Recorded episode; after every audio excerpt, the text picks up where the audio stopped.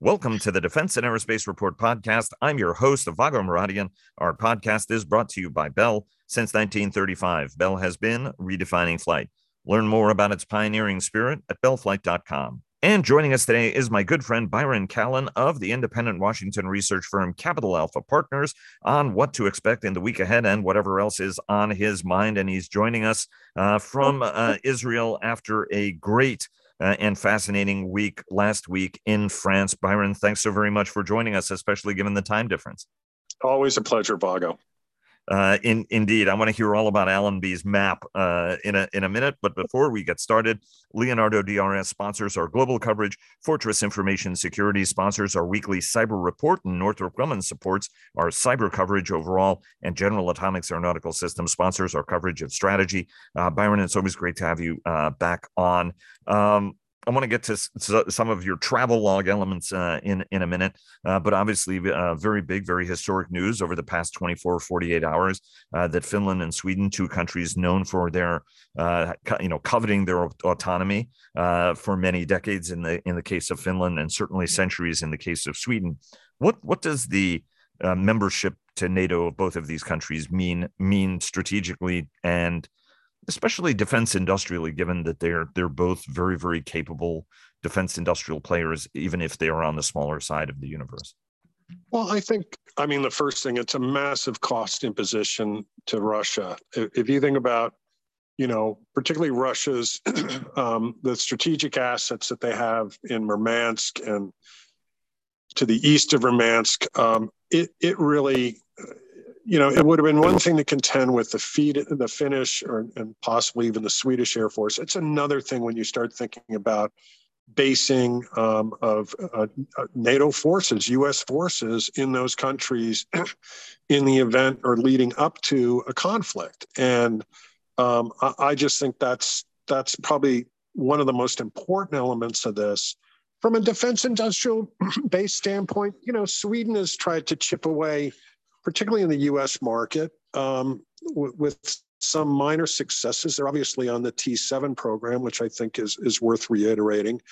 Finland, not so much, although they've they really have been transitioning from primarily, uh, you know, kind of a mix of older Soviet and American kit to now more American kit. But they they also have an interesting uh, defense industrial base uh, via Patria. So it, it will open, hopefully it will open up some, some more two-way trade.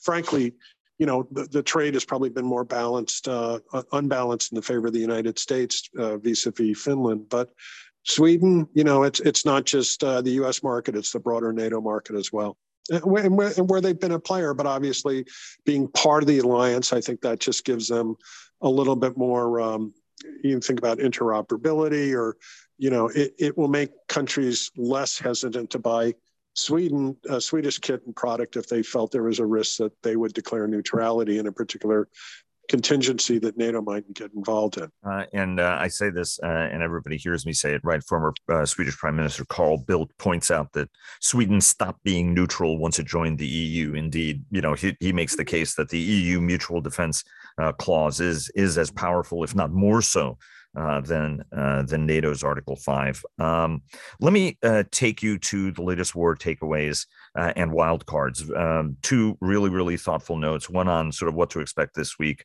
uh, that you put out, but then sort of things things to be be thinking about from from your standpoint. What are the latest uh, takeaways? Right, Ukrainian forces, um, you know, pushing almost to the Russian border uh, to to try to uh, take Kharkiv uh, back in full, um, and and some you know and news reports of some setbacks uh, for the Russians even in the east.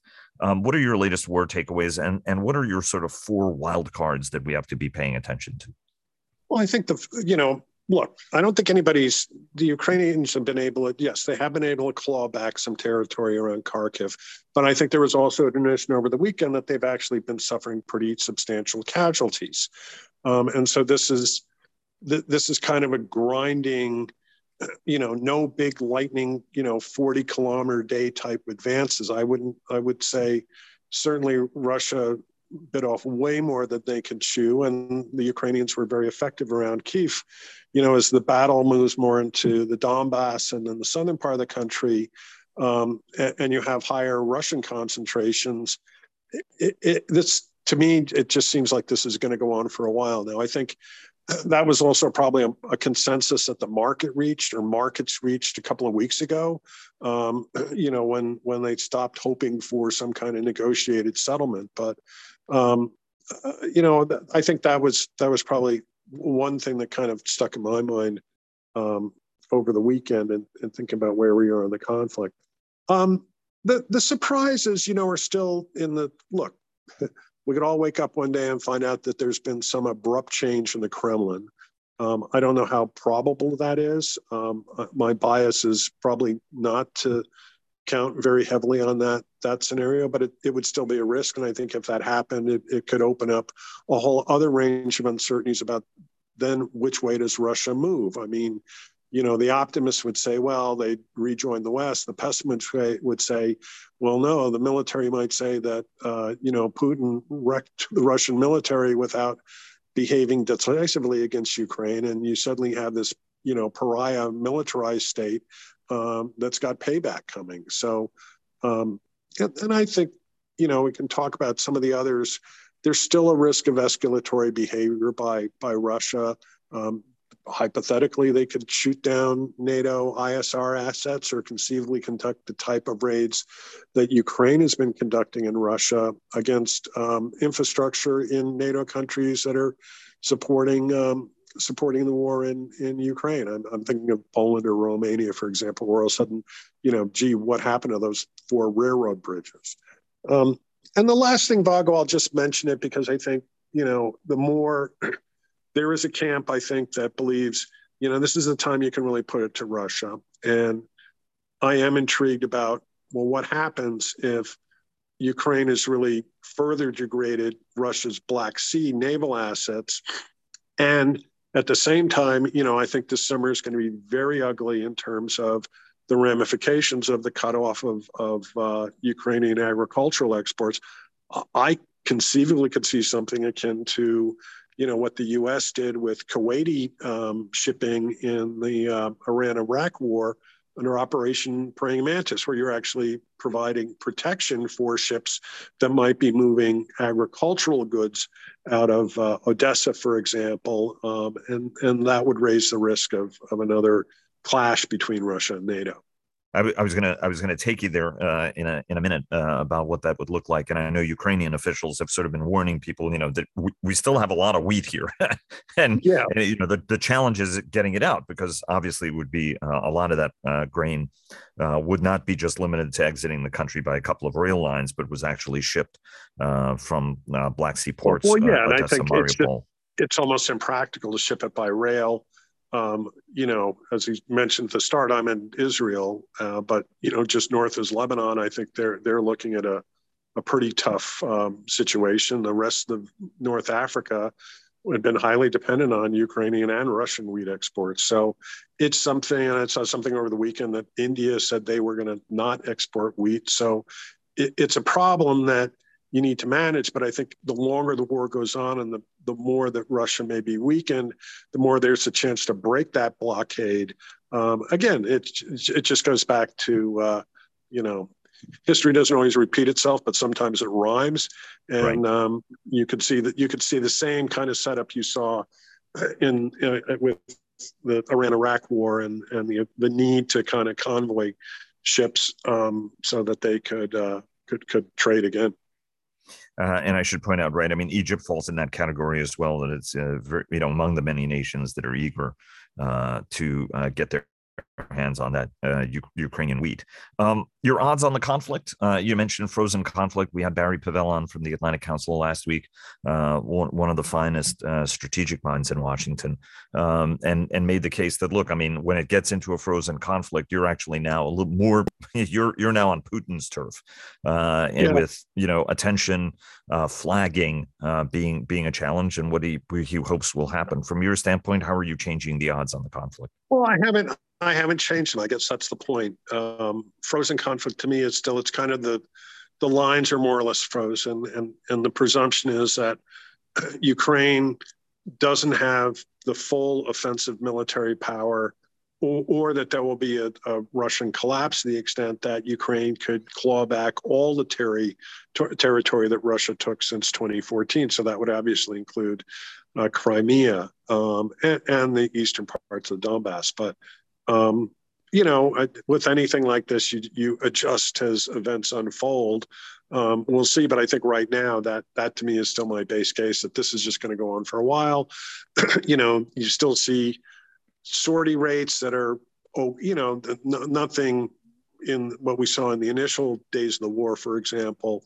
Um, a little bit more activity by the Ukrainian uh, Air Force and helicopter uh, forces as well, but I don't know. Uh, I I just think this is you know, I'm mindful, Vago, of the fact that that we really are dealing with a a lot of very little information on the Ukrainian side, and that's what I thought was interesting. This admission that they have suffered fairly heavy losses. the U.S. and the other equipment that's provided by by uh, European countries has certainly kept them in the fight. That's a good thing, um, but but I wouldn't say that we're we're at a decisive stage yet uh, and uh, reports that I think two S three hundred batteries, uh, Ukrainian S three hundred batteries, uh, were lost, uh, which is very very important given how um, cleverly the Ukrainians uh, have cross connected their entire military capability. Um, there are a lot of reconsideration of mental models in the wake of this war. I think that's clear, right? A lot of debate about the utility of tanks, uh, the importance of unmanned systems, the importance of loitering uh, munitions, right? I mean, um, the vulnerability of, uh, um, you know, uh, army attack uh, aviation, depending on how you do it, for all my U.S. Army friends out there. Um, what um, you know the intelligence community is reassessing uh, as you made clear in your note right cnn reporting the us intelligence committee is is reassessing um, you know how they got this wrong uh, to a degree yeah. or what they got right uh, in it and and you're noting you know there may, might not be as many lessons or maybe the lessons that people think uh, in the wake of the unmanned elements uh, of this uh, despite the success of you know commercially available drones like uh, Digis uh, or the Bayraktar, which is an original General Atomics GNAT. Right, the three decades right, ago, the company right. licensed produced that, and it's become a very popular product. Um, even if it was originally an Israeli product, actually, to put it, uh, you know, or is Israeli DNA in it. Let's put it that way. Uh, in in terms of Abe Karem's role in de- designing the aircraft. Walk us through, from your standpoint, sort of the emerging lessons and what all of these streams mean from from your standpoint? Well, I don't. I, I, I thought it was interesting as actually some of this was on display last week during the uh, the oversight hearings that Congress is holding on the FY23 budget. You had um, the commandant of the Marine Corps basically stating, "Hey, what we're seeing in um, in the war is validating uh, Force Design 2030. You know, smaller groups um, operating. You know." Uh, in contested environments and able to strike over long ranges very precisely. At the same time, you had the Army chief the staff stating that, well, no, you know, the helicopter's still alive and well because the Russians really haven't been operating combined arms effectively. You know, they're they're not doing the things the way that we're doing, and the same is true for the the way that they've employed their tanks. So, uh, look, this is going to take months and maybe years to sort out um, you know, people are already, as you naturally would expect them to do, are going to join the debate. I kind of riffed off an article that is in the current issue of International Security um, that I thought was pretty interesting. Uh, just said why drones have not revolutionized war. Now, it was written um, by, I guess, four or five authors, um, and it seemed to really look at it, it didn't seem to look at it, looked at the conflicts prior to uh, the Russia-Ukraine war. But uh, you know, some of the threats that they talked about, I don't think you'd really necessarily change them. Their point was um, when they're used in a combined arms as part of a combined arms package, they can be very effective. But I think to your point, Vago, you know, the idea that you're just going to create this drone force and that's going to be your sword, um, you, it's going to get knocked out of your hand pretty quickly. And, um, and, and so that I think is maybe one of the lessons that um, pe- people will maybe maybe take away. But it, but it was a good article, and I think it's it's nice to see maybe some pushback about uh, oh the tank is dead or the helicopter is dead or drones are the way we're going to go. You know, look at how effect or the javelin missile is what's going to define future warfare. I mean, I, I think like I, we've had this conversation before, and I always think just because we're in Israel, the opening days of the '73 war um, in, in the, along the Suez Canal, um, I think the Israelis quickly adjusted or readjusted very effectively against an anti-tank missile threat, and um, and ultimately turned that around, that conflict around very quickly. Uh, I know you're in Israel, and tomorrow you're going to be going to the uh, uh, Tank Museum at Latrun. And I uh, really urge our audience next time you find yourselves in Israel, that is really one of the world's finest armor uh, museums, um, and uh, in in part because of the breadth of the of the collection. And you're there up close and personal, and can actually climb on, or at least you used to be able to climb on all the vehicles. So it's really cool being on the vehicle deck of a, a Centurion or um, you know a Super Sherman tank. and indeed, right uh, some of those pontoon bridging uh, units from uh, the, the, battle uh, for the Suez uh, Canal as well. I, I was going to point out, right, the F 35, you know, when you were talking about a misbalance, right? I mean, uh, the, you know, Finland is an F 35 customer now and certainly a tremendous capability. And, um, you know, which, which does, you know, sort of tilt the, the scales in terms of, Finnish investment in the United States for, uh, versus the other way around. Um, and I would also point out, right, you said that how warfare is actually not changing. It's sort of not changing because of the president today, despite the fact that it's a high intensity war happening uh, on the, uh, the, you know, on the European continent. He's deploying several hundred more troops to Somalia, of all places, to continue counter uh, counterterrorism operations, uh, counterterrorism uh, operations there. Um, let, us just take a quick word from our sponsors. Uh, HII sponsored our coverage of the Navy League's annual Sea Airspace Conference and Trade Show, and Bell sponsored our coverage of the Army Aviation Association of America's uh, annual symposium. Byron, you know, you you you take um, one of the great pleasures in talking to you whenever you take these international trips is you you uh, do battlefield tours. Uh, you tend to do them with historians and other expert uh, guides. Um, what were some of the takeaways? Uh, from from touring, for example, the Maginot Line and other uh, great uh, sites, uh, sad sites uh, in. oh yeah, it was just it was last France. week. It, it was last Tuesday, and it was just out to Sedan. Um, there is, you know, that's more or less where the Maginot Line ends, although it was very clear from the number of fortifications that we saw and the way the fortifications were situated that um, that's not necessarily the case. I mean, it's really pretty formidable. The, the terrain, the terrain has changed a little bit, but not all that. It, we, we could go in a whole discussion about what happened, um, you know, on, I guess it was May 13th and May 14th, 1940.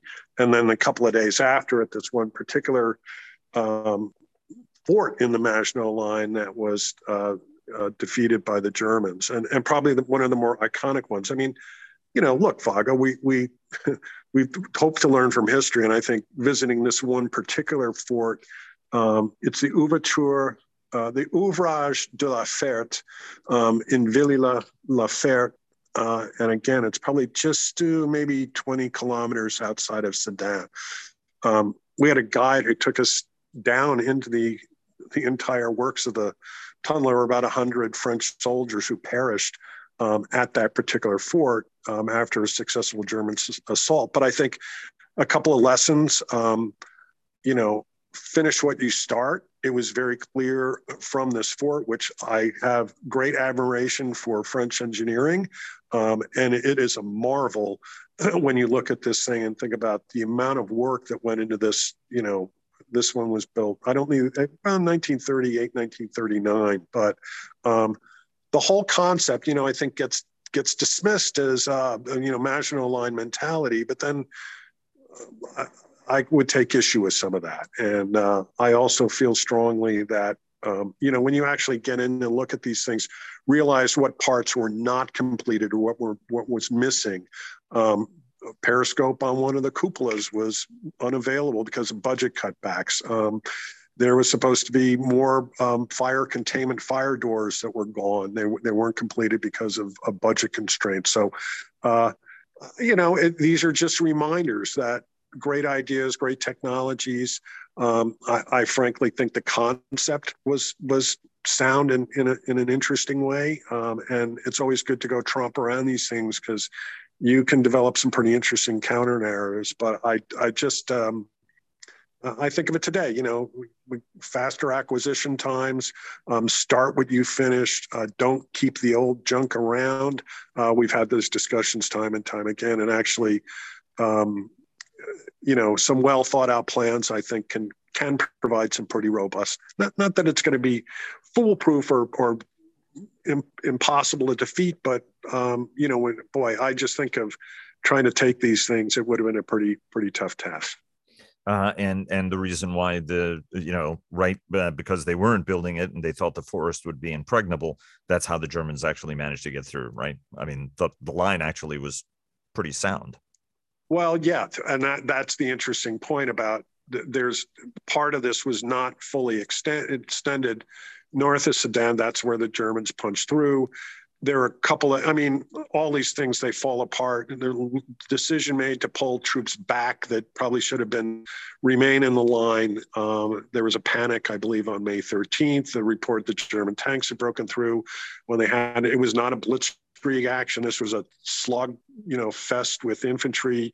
Um, so again, it's just, it's always instructed to go visit these sites, um, particularly when people have. I mean, we had dinner with someone who called it the Edsel of the night of World War II, and I, I wanted to you know get up and yell at him that uh, no, no, absolutely, this was this was really a pretty interesting concept. Uh, and again, I could go on about it, but um, but I'd, I'd urge people, you know, anytime you get the chance. And the interesting thing is, our particular guide said, you know, they they got some Americans, Australians. Actually, he said he's had a couple of Peruvians, but um, you know, people we had dinner with uh, Saturday night um, weren't even aware of it. So wow. that, you know, you could actually go visit one of these sites. There's a dinner in Paris. So for what it's worth.